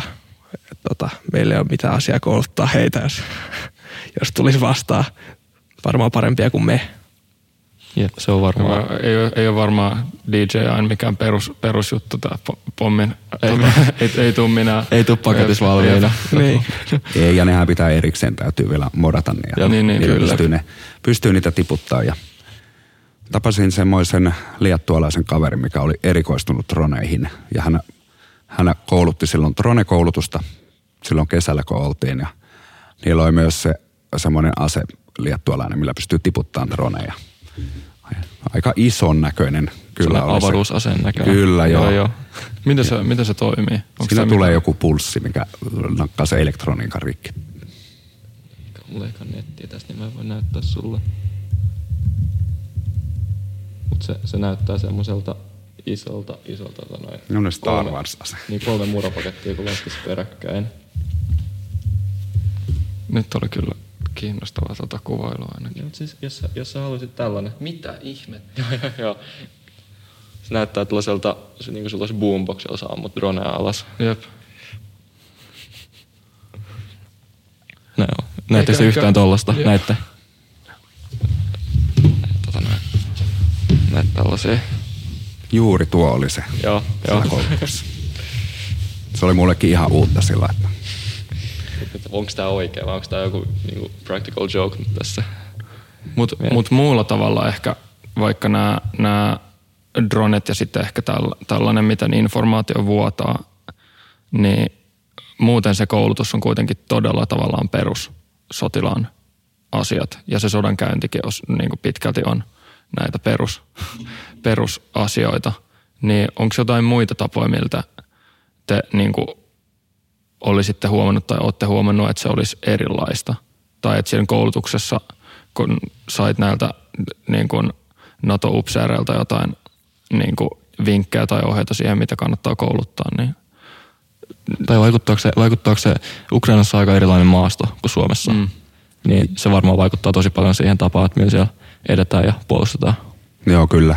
Siellä ei metsää ole, että se on yhtä aukeata, vaan mikä on, on erittäin, erittäin vaikeaa. Ja siellä tulee, siellä tulee tappioita molemmin puolin juuri sen maaston, maaston kautta. Ja sitten pitää huomasin, että mikromaaston käyttö oli, ei ollut oikein hanskassa. Että Mitä on mikromaasto? se on, että sä ammut sinne, sä, oot omassa, sä vaihat välillä paikkaa, sä katsot, että hei, tossa on parempi, mä menen tohon, tossa on kivi, mä menen tonne, tossa on parempi suoja. Jossain saattaa tulla vaikka silleen, että tulee parikymmentä senttiä vähän syvempi kohta sitä maata, niin sitten sä menet siihen, että susta näkyy vähemmän vihos- vihollisille, se on niinku mikromaston käyttöä. Ja sellaista ei oikein. Ei, sitä ei ollut oikein käsitetty, mutta sitä yrittiin kouluttaa ja toivottavasti meni perille sitten, että sitä käytiin läpi ja sitä, että ei jäädä siihen, jos tulee tultava. Liike on paras, että se on pakko liikkua ja sitten viestivälineiden puute on siellä kanssa. Kans on sellainen, millä on vähän, että ei ole, ei ole radioita kaikilla ja sitten pitää käyttää jotain puhelimia. Ja jos ei ole kenttää, niin se on vähän huono, huono homma sitten, että ja jos tykistöä tulee, ettei sitten ammata vahingossa omia tai mm. Joo, tosta tota, siellä on niin avointa se maasto, niin se on niinku, sehän on peltoa niinku koko maa, niin tota, siellä tarvii tosi paljon niinku tykistöä, että se on niinku hyvä, että niillä on siellä niinku ne rynnäkkökiväärit ja niihin kuulia ja niitä saadaan lisää. Nehän tarvii niitä niinku raketin heittimiä ja niinku ihan kunnon tykistöä, niinku tosi raskasta kalustoa ja niihin niitä ammuksia.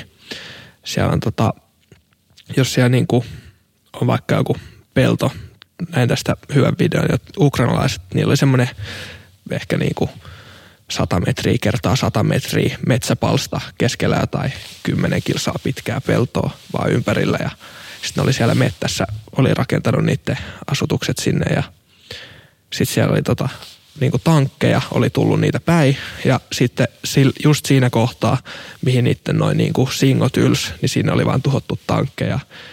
Ne niin kuin, sieltä ei niin kuin miehistä voinut tulla, koska ei ne niin pysty niin kuin hyökkäämään eikä sitä pysty puolustamaan niin kuin aseilla, mutta sitten Singoille tuhosi niitä tankkeja, sen jälkeen pystyttämässä sinne Ukrainan lipun sinne yhteen tankkiin, ettei ne venäläiset tuu siitä. Sitten jos ne tulee, ne tietää, että tähän ne kuolee.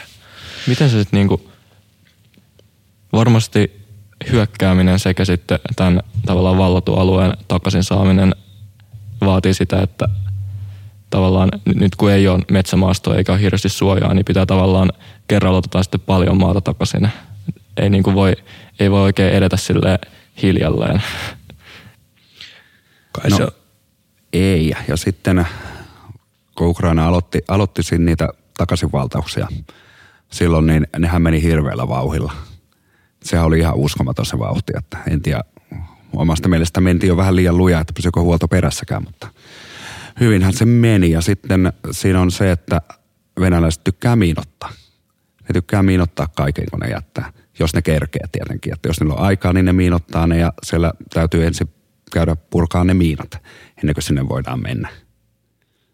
Miinotetaan ihan omia kaatuneita sotilaitakin, että niitä mennään keräämään, niistä räjähtää. Hmm. Joo, se oli tota itse asiassa ihan uusi, uusi tota juttu mulle, kun tota, sulle kerrottiin siitä, että kun olit kouluttaa, niin ne oli niinku laittanut johonkin puuhun granaatia ja sitten niinku on, onki siimaa ja siihen sitten niinku ongen koukun, että sitten se tarttuu vaikka vaatteisiin tai ihoon sitten se vetää, vetää niinku räjäyttää sen granaatin, kun meet jostain puskasta läpi. Niin täm, tämmöisiä räjähteitä niillä on. Tai ne kehittelee sinne. Niillä on kaikkea omia luovia juttuja, niin se oli ihan, ihan uusi juttu mullekin esimerkiksi. Minkälaisia muita tällaisia improvisoituja räjähteitä siellä niin kuin olette kuullut, että oli? No toi, toi ongenkoukkujuttu oli se yksi, että mikä, mitä, mitä ne käyttää aika paljon. Ja tietenkin ihan perus, että rakennuksesta minutetaan, minutetaan oven, oven toi lattialauta, laitetaan sinne ja ei, ei siellä oikein, että siellä on kumminkin niin paljon sitä, normigranaatillahan pystyy tekemään vaikka minkälaisia, että mm. tarvittako narua ja, narua ja granaatti, niin sillä kyllä saa tuhoa aikaa, ainakin sisätilassa. Laittaa vaikka tuoli ja granaatin sinne tuoli alle. Sitten kun se tuolin potkaisee pois eestä tai avaa oven sille, että se tuoli liikahtaa ja sitten räjähtää se granaatti. Kaikkea tuommoisia pika, pika tota, miinotuksia ne varmaan siellä pystyy tehdä. Hmm. Koulutettiinko, koulutettiinko sit, koulutitteko te sellaista niin kuin, tavallaan tunnistamista ja purkamista vai olitte sitten enemmän niin kuin, perustasoa? Joo, ihan perustasoa ja sitä miinan etsintää käytiin vähän jättää. Hmm ihan varputekniikalla ja tehtiin sitten tietenkin pieniä ratoja niillä ongenkoukuilla niille ja joukkue yritti sitten löytää ne ja, ja sitten se, että kun löydetään se miina, niin merkitään se ja ei jäädä siihen häröilemään, jos siellä on yksi, niin siellä voi olla niitä lisää. Että se, että eristetään, eristetään se paikka ja lähdetään vähän taaksepäin, että jos yksi on, niin luultavasti niitä on vielä enemmän siellä niitä, niitä kylvetty, niitä miinoja – Ihan, ihan hyviä harjoituksia. Kyllä oli kaverikki niin vekkuleita, että löytyi portaiden, portaista löytyi kaikennäköistä ongenkokkusiima viritelmää, kun ne teki toisille niitä ansoja. Se oli hyvä harjoitus mun mielestä. Toi, kun se kestää, oliko se niin, että sanoit, että oli viikosta neljään viikkoa jotain semmoista, niin toi on aika lyhyt, lyhyt aika. Oliko siinä semmoista kiireen, kiireen tuntuu ja päivät on ihan täynnä vai oliko se enemmän lupposta ja saadaan sitten sen niin kuin me lähdetään ihan niistä perusjutuista ja sitten saadaan opetettua mitä ehtii ja sitten, sitten on menoa siitä eteenpäin. Vai miten, miten kuvailisit? No kyllä se välillä, välillä vähän oli kiire oli siinä, että ne halusi oppia koko ajan uutta, mutta kun me yritettiin, että opetellaan yksi asia, yksi asia kunnolla ja hyvin. Ja sitten kun se opeteltiin se asia hyvin, niin sitten siirryttiin aina uuteen aiheeseen. Ja aina kysyttiin heiltä, että mitä te haluatte tietää. Jos me voidaan auttaa jossain asiassa, niin totta kai jaetaan sitä tietoa, tietoa heille. Että mentiin vähän, että meillä oli tietenkin tietty pohja, millä mentiin, mutta sitten pystyttiin hyppäämään johonkin uuteen asiaan, jos heillä oli halua oppia jotain. Että esimerkiksi jotain väijytystä, että se oli ihan, ihan hyvä. Suomessakin käytetty älväijytys, se käytiin läpi ja Miten L-väijytys tehdään? tehdään semmoinen Ln muoto, eli sinne alempaan pieneen sakaraan laitetaan, laitetaan isompia aseita, eli tulivoimaa enemmän, ja sitten miehet tulee sinne toiselle sivulle ja kill zone on siinä keskellä, kun vihollinen tulee siihen, niin sitten avataan isoilla aseilla tai viuhkalla tuli ja tuhotaan se vihollinen siihen. Se on aika tehokasta käyttää amerikkalaiset. Käytti sitä Afganistanissa ja Venäjällä käyttää erikoisjoukot, että ei ihan normi, normi sotilaat ei sitä tee. Sehän niitä kiinnosti tosi paljon, että Joo, selviytymismahdollisuudet tuommoisesta, jos ei ole mitään panssaria, niin on aika pienet, kun se on niinku muutamista sekunneista ehkä kiinni. Loppujen lopuksi, että jos miettii, että sieltä vaikka ryhmä tai jopa kaksi ryhmää avaa tulen, niin siinä nyt ei hirveän paljon niinku tarvii, tarvii sitä aikaa, että saa tuhottua vihollisen. Niin Onko näissä tavallaan nyt näissä varusmiesryhmissä siellä Ukrainassa, niin onko se onko siellä sen verran edes koul- va- aikaisemmin koulutettu porukkaa, että niissä niinku ryhmänjohtajat toissa on jotain enemmän koulutusta vai onko se niinku, että neljän viikon koulutuksen lähtee kokonaisryhmät sinne rintamalle? ei ne lähde. Ja sitten niitä arvioidaan koko ajan siellä, että siellä pataljoona arvioi ja laitto, laittoi aina ylös ja pidettiin palaveria, että kuka on kehittynyt ja miten on kehittynyt. Ei sinne mitään raakileita. Turhaan niitä on sinne kuolemaan laittaa. Että. Ja sitten täytyy muistaa, että rintaman luona koulutus jatkuu heille. Mm. Että se on semmoinen, että mun mielestä niin koulutus täytyisikin olla jatkuvaa. Niin, eli teistä tuntuu siltä, että toi, mm, toi aika, toi koulutusaika on silleen oikeasti riittävä. No eihän se riittävää ole, mutta tietenkin me ollaan vapaaehtoispohjalla, niin mm. eihän meillä ole aikaa siihen, että täytyy hoitaa tietenkin täällä Suomen päässäkin työt ja mm-hmm. eihän lomakaan ole loputtomia. Että. Onko onko työnantaja ymmärtävä ennen kuin lähtee tonne?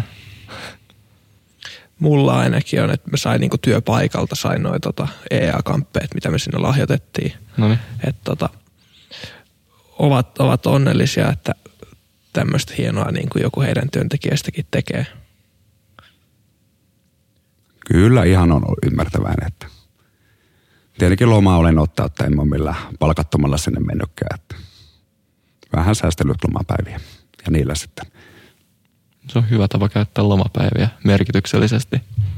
Entä ehkä vielä sit niinku itse taistelusta? Onko se, sijoittuuko ne useimmiten niinku yö- vai päiväajalle? Että siellä ei varmaan hirveästi mitään yönäkölaitteistoa ole. Kyllähän ne niin kuin päiväajalle sijoittuu, että ei niin kuin perus, perussotilas, niin eihän sillä ole yönäköä hirveästi.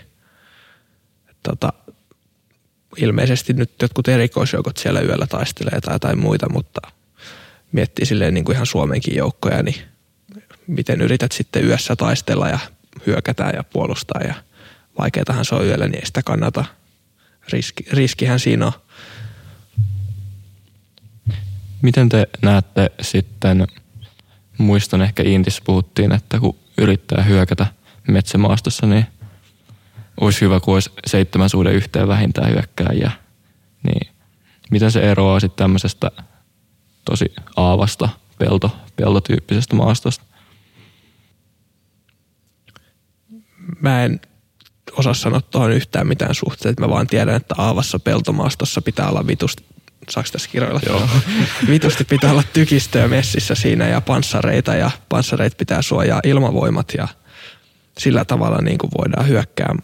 Sekin, Jep. niin kuin, että kannattaako lähteä mitään Ei lähdetä kävelemään sinne. Niin, ja sitten kun se maastokin on semmoista, että panssarit jää jumiin sinne peltoon, niin mm. voitko lähteä hyökkäämään, hyökkäämään niille, niin et välttämättä. Ja niin kuin, paljon siihen tarvii raskasta kalustoa, jos siellä haluaa niin kuin avaralla lähteä mitään tekemään. Oletteko te itse seurannut äh, yhtään esimerkiksi, on tosi mitä nyt on varmaan jossain YouTubessa on jotain, mutta sitten on esimerkiksi jotain Telegram-ryhmiä, missä on enemmän jotain graafista sotamateriaalia.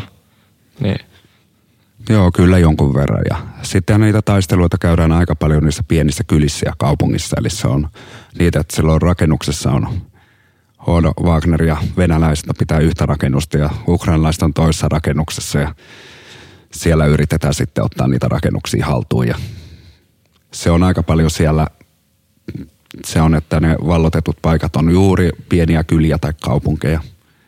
Joo.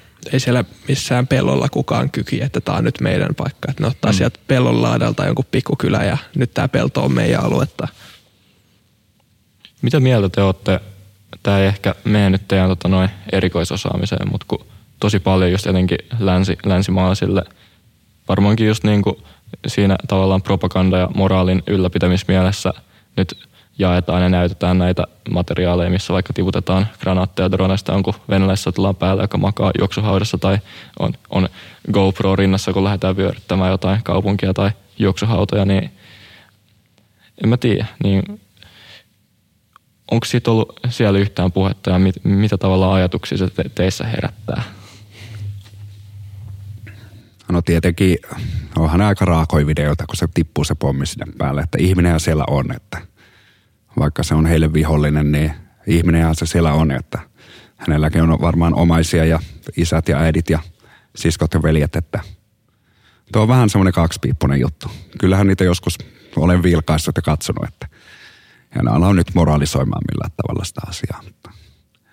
Se on vielä toinen, Ukrainassa on se, että vallotilta alueelta tuodaan länteen esimerkiksi sotamuistoja, että täällä on venäläisen auton osia, mm. täällä on venäläisen taisteluliivejä, takkeja ja niitä ja tehdään semmoisia pieniä museoja sinne.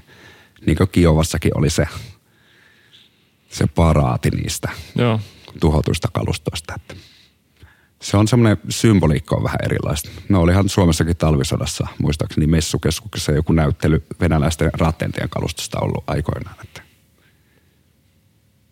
Joo, tuolla on sy- symboliikka on tosi niin kuin, suuressa niin kuin, arvossa tuolla niin kuin Venäjällä ja Ukrainalla – neuvostomaissa se on niin kuin, niin kuin tosi tärkeää, että sen takia johonkin niin kuin tota, natsit ja Venäjä, niin Stalingradistakin tappeli niin kuin hirveällä määrällä jengiä ja tuhlas sinne resursseja ilman mitään järkevää syytä. Niin se sama nyt niin kuin tuolla tuntuu oleva. Sitten me päästiin tutustumaan tota, näihin venäläis- venäläisiin materiaaleihin tämmöisessä museossa. Niin sehän oli ihan kuraa se materiaali, mitä niille jaetaan. Että tota, ne niin kuin kypärät, mitä niillä oli, ne oli jotain peltikypäriä. Että ne on niin kuin tehty näyttämään semmoisilta, niin kuin mitä vaikka niin kuin jotkut tota, nämä tota, uudet niin kuin haikat komposiittikypärät mm. on. Mutta sitten todellisuudessa, kun niitä vähän koputtaa, niin siellä on joku semmoinen toi niin kuin pari milliä paksunen niin kuin pelti tai joku, että se muka suojaa ja niiden vaatteet on jotain Kiinassa tuotettua, tai niin siltä se niin kuin tuntuu, että ne on niin kuin ihan halppiskamaa ja nyt ensi pakkaukset, niin siellä oli joku homehtunut paineside ja semmoinen kuminauha vähän niin kuin, mikä on niin kuin kiristysside. Mikä luultavasti menee katki, kun sen kiristää. Että mm, kyllä. Vähän, sanotaanko suoraan, että sääliksi kävi, että niitä, jotka joutuu semmoisella, semmoisella materiaalilla taistelemaan. Kyllä. Miltä toi tavallaan, miltä ukrainalaisten varustus teidän silmään tällä hetkellä näytti. Että se on varmaan saanut tosi paljon nostoa nyt kaiken meidän länsimaalaisen avun ansiosta. Kyllä se on aika, se on ihan niin kuin hyvällä tasolla, että kun siellä niin kuin kaikkea, se on tosi sekavaa, koska niille ei ole niin kuin, siellä ei ole semmoista, että kaikki saa nämä hyvät kamat, vaan siellä jengi keräilee ympäri ämpäri, mistä ne saa sitä OK-kamaa ja ne on semmoista niin kuin sanotaan ammattimaisen osalla on niin kuin ammattimaisen Airsoft-joukon joukon tavaroita. Et siellä on niin kuin oikeata kalustoa kyllä, ne ei ole vain sitä parasta laatua. Sitten osalla taas välttämättä ei ole vielä. Ja sitten osalla on niin kuin tosi tosi hyvää kalustoa. Et tota, paljon parempaa se on kuitenkin kuin Venäjällä, onneksi. Öö, voiko vähän backtrackata, kun mainitsit tuon äh, Stalingradin niin kun taistelu, mitä sinne heitettiin tavallaan vaan, vaan sen takia, mitä se merkkas. Mm. niin hirveä määrä, niin kuin, että Saksan oli pakko saada se. Niin millä tavalla on siis Ukrainassa niin tarkalleen näkynyt? No tota, siellä on esimerkiksi se Mariupol, se oli aika symbolinen se, siellä jengi niin kuin, tota, tappeli niin kuin käytännössä viimeiseen asti. Hmm. He, heistä se oli niin kuin vähän semmoinen, että ehkä siellä olisi voinut jotain muita tehdä ja tai muita peliliikkeitä kuin se, että linnoittaudutaan sinne loppuun asti ja sitten toi tota, se oli se suolakaivos, mikä tuolla nyt oli. Missäköhän se nyt oli, en muista paikkaa, mutta siellähän käytiin tosi kovia tappeluita. Kyllä siinä oli se suolakaivos oli niinku huollollisesti siis tosi hyvä asia. Et se kumpi saa sen, niin se on niinku myös taktisesti hyvä juttu. Mutta niinku, se niinku on vähän semmoista, että kannattaako se nyt niinku loppuun asti pitää ehkä kiinni mm. semmoisesta mestasta, joka nyt loppujen lopuksi isossa skaalassa ei olekaan niin tärkeä. Niin ja Mariupolissahan oli, Mariupolissa oli, oli paljon myös niin kuin, oli, oli tämä, kuka tämä länsimaalainen tyyppi on, joka siellä oli mukana, tämä Kossakundi, jolla aika iso, oli aika iso someseuranta ainakin, ja hän oli yksi niistä, joka oli tavallaan, oliko jossain vi, viimeinen, viimeinen sellainen tukikohta, mitä he siellä piti, piti oli jonkun tehtaan, tehtaan rauniot suunnilleen, josta mm. heidät sitten viimein, viimein otettiin sotavangeiksi. Sitten myöhemmin jollain, jollain oikulla, kun oli pari kertaa aika tuomittu kuolemaan, niin sitten vapaa vaihdettiin, vapautettiin. Et. Se oli se Asostalin teksti. Joo, just Kyllä. se. se on ollut yksi meille sellainen tärkeä tapa, tapa seurata, että sen, sen Telegram-kanavaa ollaan paljon katsottu. Ja sieltä niin kuin, suurin osa ehkä näistä videoista niin on sieltä ja sitten muutamilta samanlaisilta, samantyyppisiltä kanavilta. Joo, no on, tota, siellä on käytännössä niissä kaupungeissa, missä me nyt oltiin, niin siellä on jossain isoilla maalattu siitä Asostaalin kaikkea semmoisia niin maalauksia – et se, on, se on niille niinku tota semmoinen, mitä ne niinku tykkää siellä. Niinku, että tää on niinku, taistellaan loppuun asti tyylinen, että se niinku nostattaa sitä tunnetta siellä niinku positiivisella tavalla. Niin ja vähän sama, että tehdään semmoisia sankaritarinoita, että on koustoskio, mikä lentää siellä vieläkin ja tiputtelee koneita ja sitten käärmessaari ja go fuck yourself. Ja, Joo.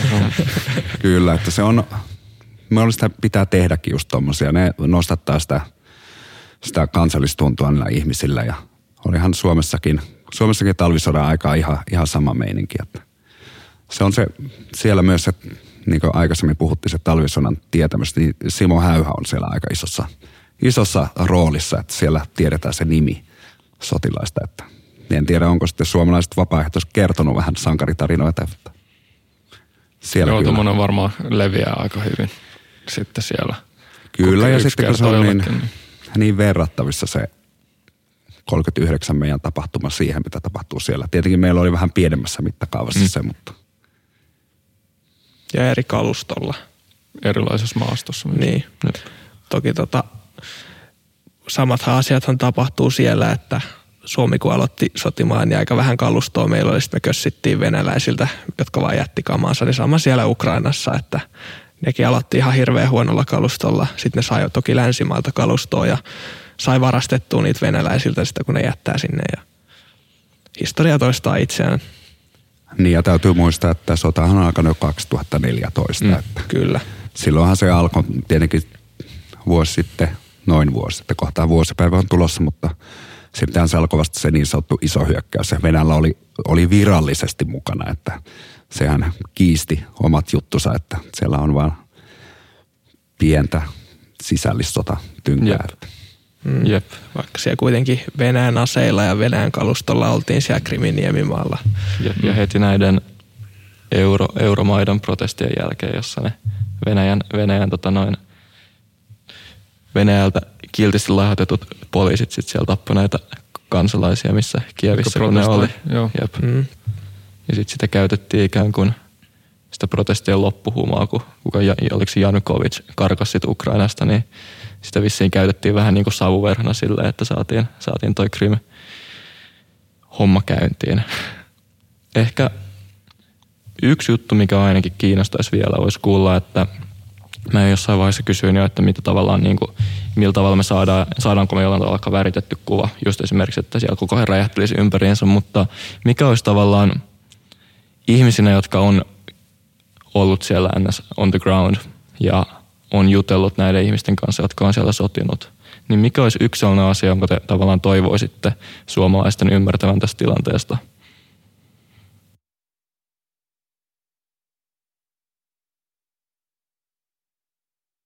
No se, tilanne siellä on niinku moraalisesti vaikea, niin kuin puhuttiin tuossa aikaisemmin just siitä, että kun siellä demonisoidaan sitä venäläisyyttä tai ven, venäläisiä ja että se on niinku väärin, että sitä ei saa tehdä, niin kun se ei ole niin yksilitteinen se asia. Että siellä on monia tuommoisia asioita, mitä ei niinku ehkä ymmärretä niinku, tai niinku Suomessa tai länsimaissa ei niinku ymmärretä. Et se on valitettavasti tuossa maassa vaan pakko tehdä. Ja sitten se, että kun jengi lähettää niitä kaikki avustuksia, niin se lähetettäisiin niin kuin semmoisia reittejä pitkin, mitkä olisi mahdollisimman luotettavia ja vetäisi mahdollisimman niin kuin vähän välistä, että Ukraina on, sehän on tunnetusti yksi maailman korruptoituneista maista, että pitää niin kuin valmistaa siitä, että minne se kama menee. Ja tosi moni avustusjärjestö, niin nehän saa hirveitä määriä niin kuin voittoja, joku punainen ristikin, niin vaikka se tekee hyvää, niin siellä niin kuin toimarit tienaa vähän liikaakin jopa. Se on varmaan, taitaa olla julkista tietoa, voi katsoa jostain Googlesta, että paljon se tienaa, mutta tota, ja sitten just se, että tota, toi avustustyönteko, niin se on loppujen lopuksi on aika vaikeaa, koska sinne mennään omalla rahalla ja otetaan omista töistä just palkatonta vapaata tai jotain vapaata ja se, kun sinne mennään, niin siellä ei vaan niin kuin voida mennä itärintamalle itse viemään kamoja, koska mm. se on sotaa käyvä maa. Sä et voi vaan ajaa jonnekin Bahmuttiin ja sinne niiden poteroihin ja hei, tossa on sulle kuule uusi tetsari ja tossa on sulle ensiapukamat, koska mistä Ukraina tietää, oot se vihollisten tiedustelija vai oot se vaan tyhmä siviili, joka menee sinne kuolemaan turhaa. Niin sit siellä niinku, tota, pitää löytää ne oikeat tota, connectionit, jonka avulla voi sitten mennä, mennä tota, niinku tekemään sitä duunia.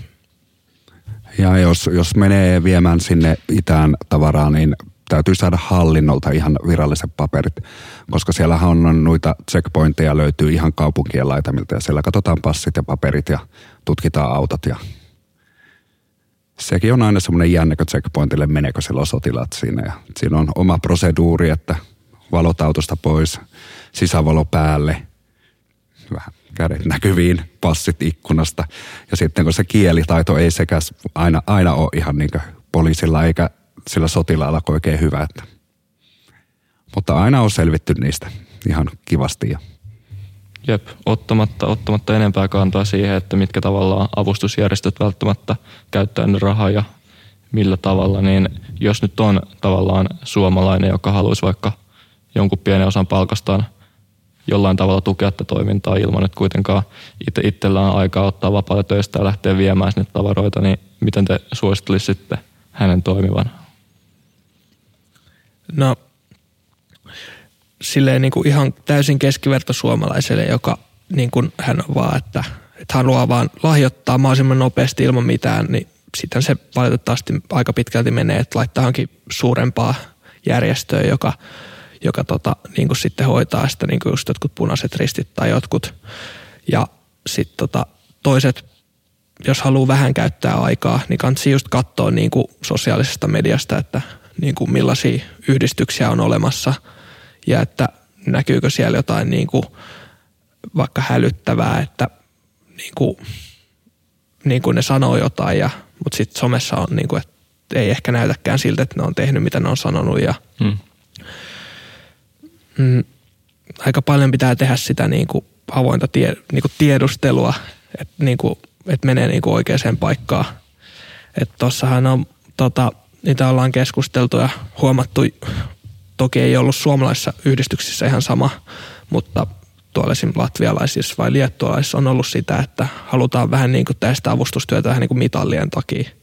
Että se ei ole ehkä ihan puhdasta niin kuin auttamisen halusta. Että meitä nyt henkilökohtaisesti ei kiinnosta pätkän vertaa, tuleeko mitalleja. Sitä varten me ei tehdä. Tietenkin aina on kiva saada joku hieno mitalli, jossa muka kultaa ja kiitetään. Ja, mutta niin kuin pitäisi olla semmoisia yhdistyksiä, jotka auttamisen halusta tekee sitä. Ja vielä mielellään semmoinen yhdistys, joka on niin kuin tota, valmis tekemään sitä niin kuin yhteistyötä muiden yhdistysten kanssa, koska jos sä et tee muiden yhdistysten kanssa yhteistyötä, niin todennäköisesti sit sulle ei ole kaikki connectionit ihan kunnossa tai muuta vastaavaa. Että. Joo, ja mitä on huomannut, suomalaisissa yhdistyksissä mekin tehdään aika paljon yhteistyötä muiden kanssa. Meillä on omat viestikanavat, missä kuuluu paljon, paljon yhdistyksiä, missä voidaan olla yhteyksissä ja voidaan kysyä apua toiselta ja ihmiset voi kysyä kuljetuksista ja ynnä muista, että yhteisellä asiallahan kaikki ollaan. Että. Kyllä, että käytännössä tuleeko joku lähetys tai avustushomma meidän kautta vai jonkun toisen yhdistyksen kautta, niin eihän sillä ole mitään väliä, jos se mm. kaikki menee samaan paikkaan. Et saako joku toinen yhdistys joltain 10 euroa vai saadaanko me se 10 euroa, niin kuitenkin menee sinne Ukrainaan, niin se on niin se pääasia.